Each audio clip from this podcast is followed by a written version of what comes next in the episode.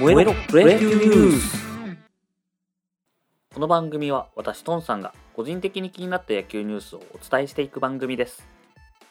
はいこんにちはトンさんです、えー、めっきり涼しくなりましたね。皆様風邪などひかれぬようと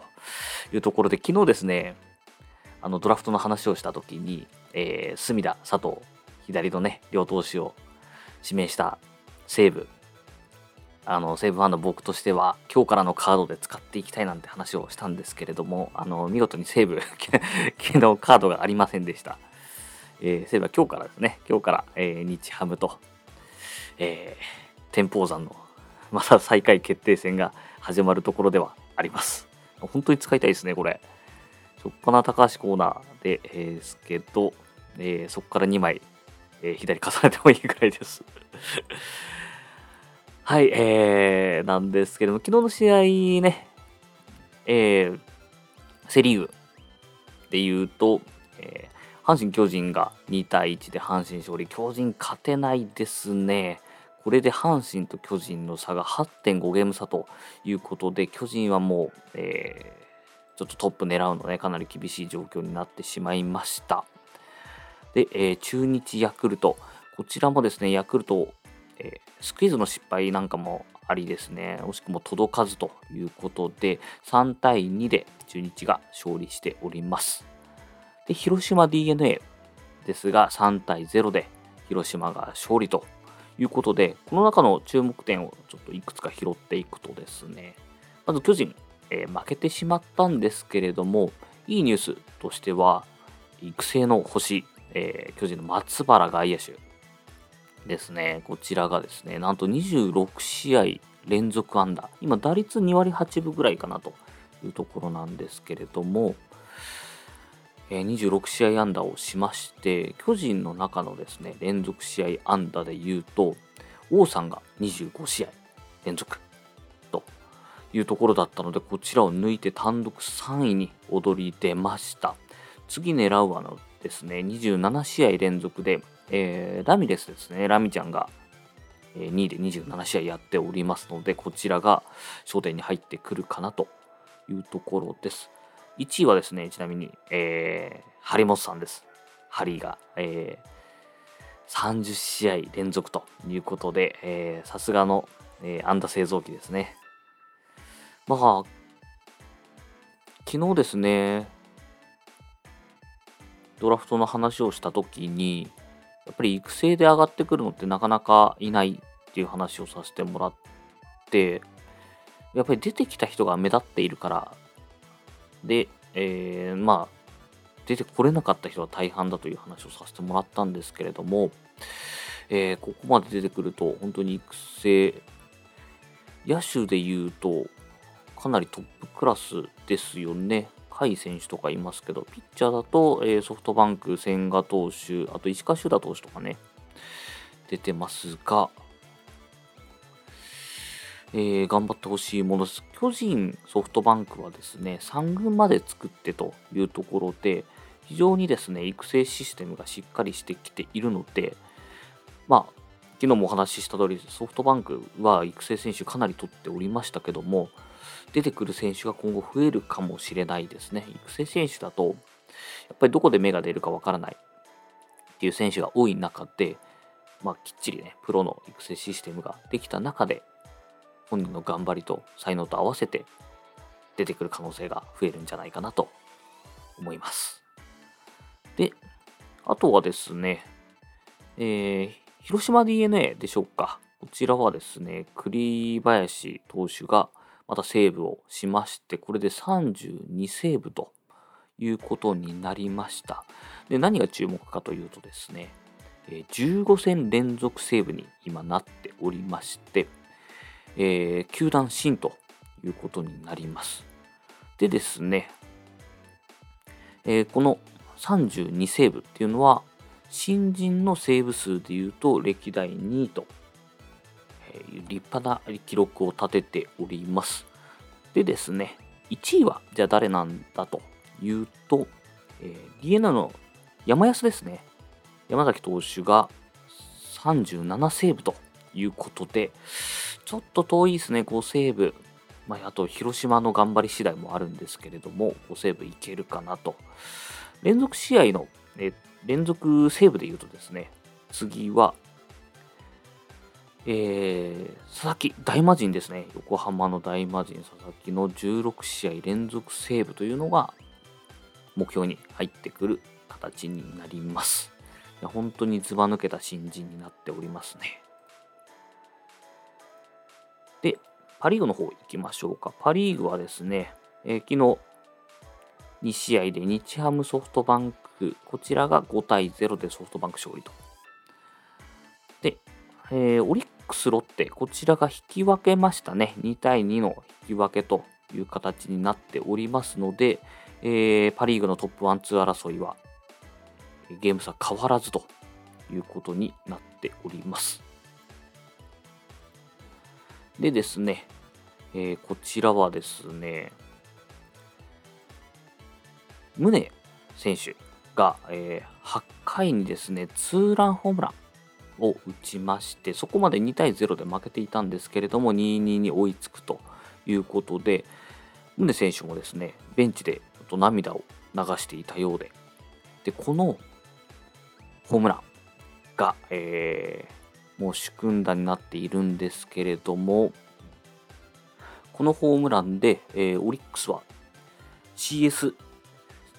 の、えー、権利を確定させまし。まあまあ、あの、まあ、ほぼ確定みたいなもんでしたけども、えー、これで確定ということになりました。7年ぶり CS と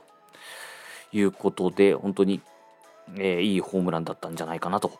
思います。はい、えー、昨日の試合はですね、そんな感じなんですけれども、えー、その他のニュースで言うと、組閣関連が結構いろいろ話ができ出てきておりますので、そちらをお伝えします。まずですね、オリックスの中島監督、こちらは続投へ、まあもちろんでしょう。ね、えー、西村監督から変わって代行から始まり、えー、チームをね、ここまで引き上げたということで、まあ当然の続投要請の、えー、続投ということになります。で、選手で言うとですね、能見投手が契約更新ということになりそうです。えー、これでですね、中日の山井投手が引退になりますので、球界投手最年長ということになりそうですね。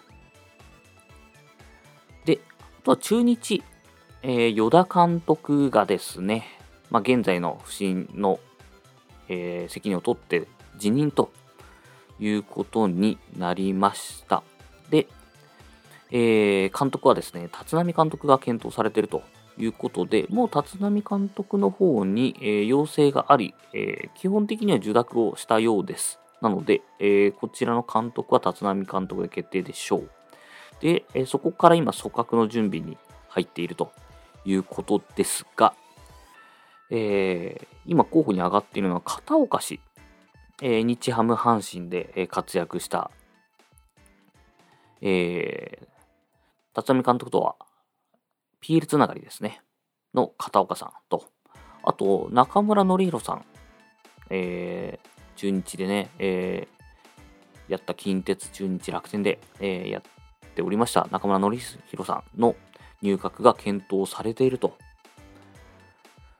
いうニュースが出ておりました。今回ですね、中日はもうえー、はっきりとチームのビジョンを示しておりまして、ドラフトでもですね、6人中5人が野手と、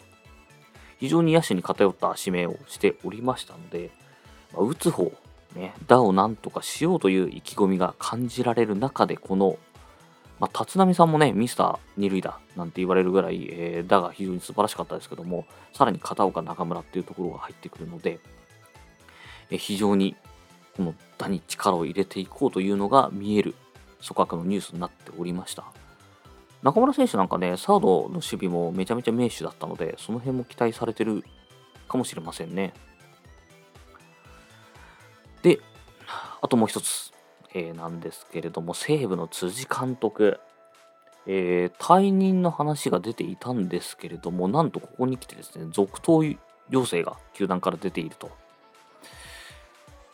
先日ですね、ドラフトのドラフト会議を見ていたときに、あの、隅田投手を引いた時にめちゃめちゃ辻さんガッツポーズしてたんですよね。すごい嬉しそうで。あ、辻さん辞めるのにななんて思ってたんですけれども、なんと続投要請ということになりました。この間ですね、ザボさんというですね、ポッドキャストの仲間の、えー、番組に出させていただきまして、同じくね、ポッドキャストをやられている日ハムファンのフォックストロットさんと、えー、栗山監督、辻監督ありがとうという、えー、番組に出させてもらいまして話をしたばかりだったんですけれども えー、まつ辻康さん、あの辻さんのね、息子さんのパチソロライターをやられている辻康さんも、えー、お父さんありがとうということで、えー、なんかプレゼントをあげるみたいな感じのことを、えー、いろいろ企画していたみたいなんですけれども、まさかの続投要請ということで、これどうするんでしょうね。受諾するかどうかが気になりますが、まあ、今回のドラフトで投手陣の整備がされるかもしれないというところで受ける可能性はありますよね。ここでちょっとドラフトを失敗していた時に、まあ、どう立て直そうかなっていう去年と戦力忙しなってなってしまうとなかなか受けることも難しいかなと思いましたが隅田佐藤両投手を取ったことによってまあ新しい組み方ができる。で、打撃もね、今年、えー、まあ、前年度から比べると調子の上がらなかった山川、外崎、で、えー、5月で離脱してしまった若林。っていうところをね、えー、なんとか使いつつのさらに、えー、後半出てきた岸潤一郎なんか使っていくと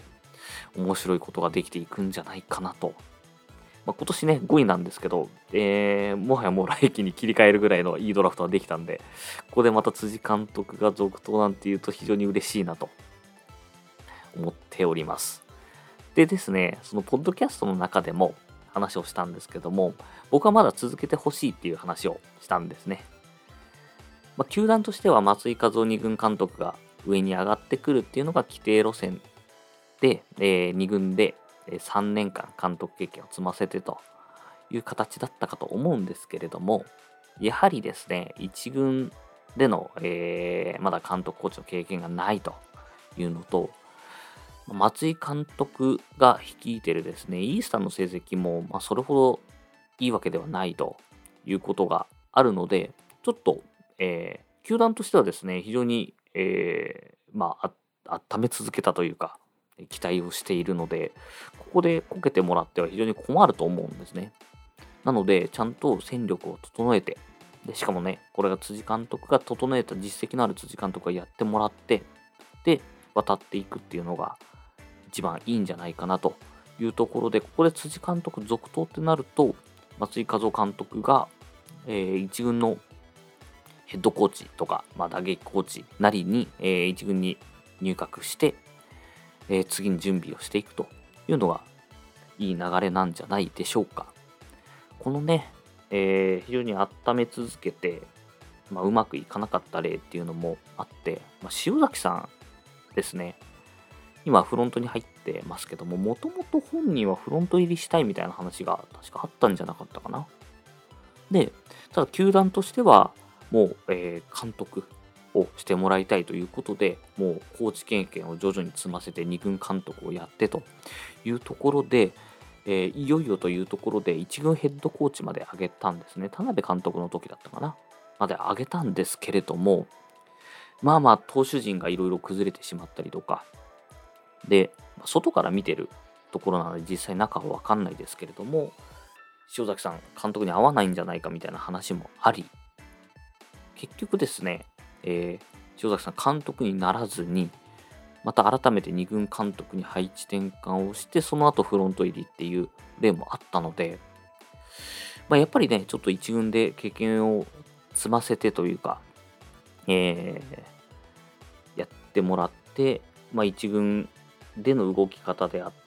たりとか、まあ、その松井和夫監督のね、えー、方針にチームが合ってるかとかを見ながらちゃんと組閣を決めていくのがいいんじゃないかなと。これ失敗したらなかなか難しいですからね。さすがにここまでやって、松井和夫監督を1年で下ろすとかはできないと思うので、なのでね、ちょっとまあ、西武ファンとしては、あの、井原監督の恐怖が 恐怖って言ったらあれですけど、不安があるので、ちょっとね、厳しすぎて今の選手に合わなくて、いろいろ内部で揉めまして、結局井原さんが途中で辞任するっていう、まあ、チームの成績自体も悪かったんですけども、まあ、そのチーム戦績を出すのもね、どういうチームカラーでこう引き上げていくかっていう。まあ、特にその前が、あれ？その前の安倍級でしたっけ？えー、渡辺さんの監督はですね、まあ、辻監督に近いというか、まあ、おおらかにこう選手を育てていくっていうことをやっていたので、えー、そこからね、またちょっとガラッとカラーが変わってしまうと内部反発を受けるかもしれないんで、まあ、うまいこと融合させてほしいなと思っております。はい、えー、本日はですね、ここまでにしたいと思います。えー、お相手はトンさんでした。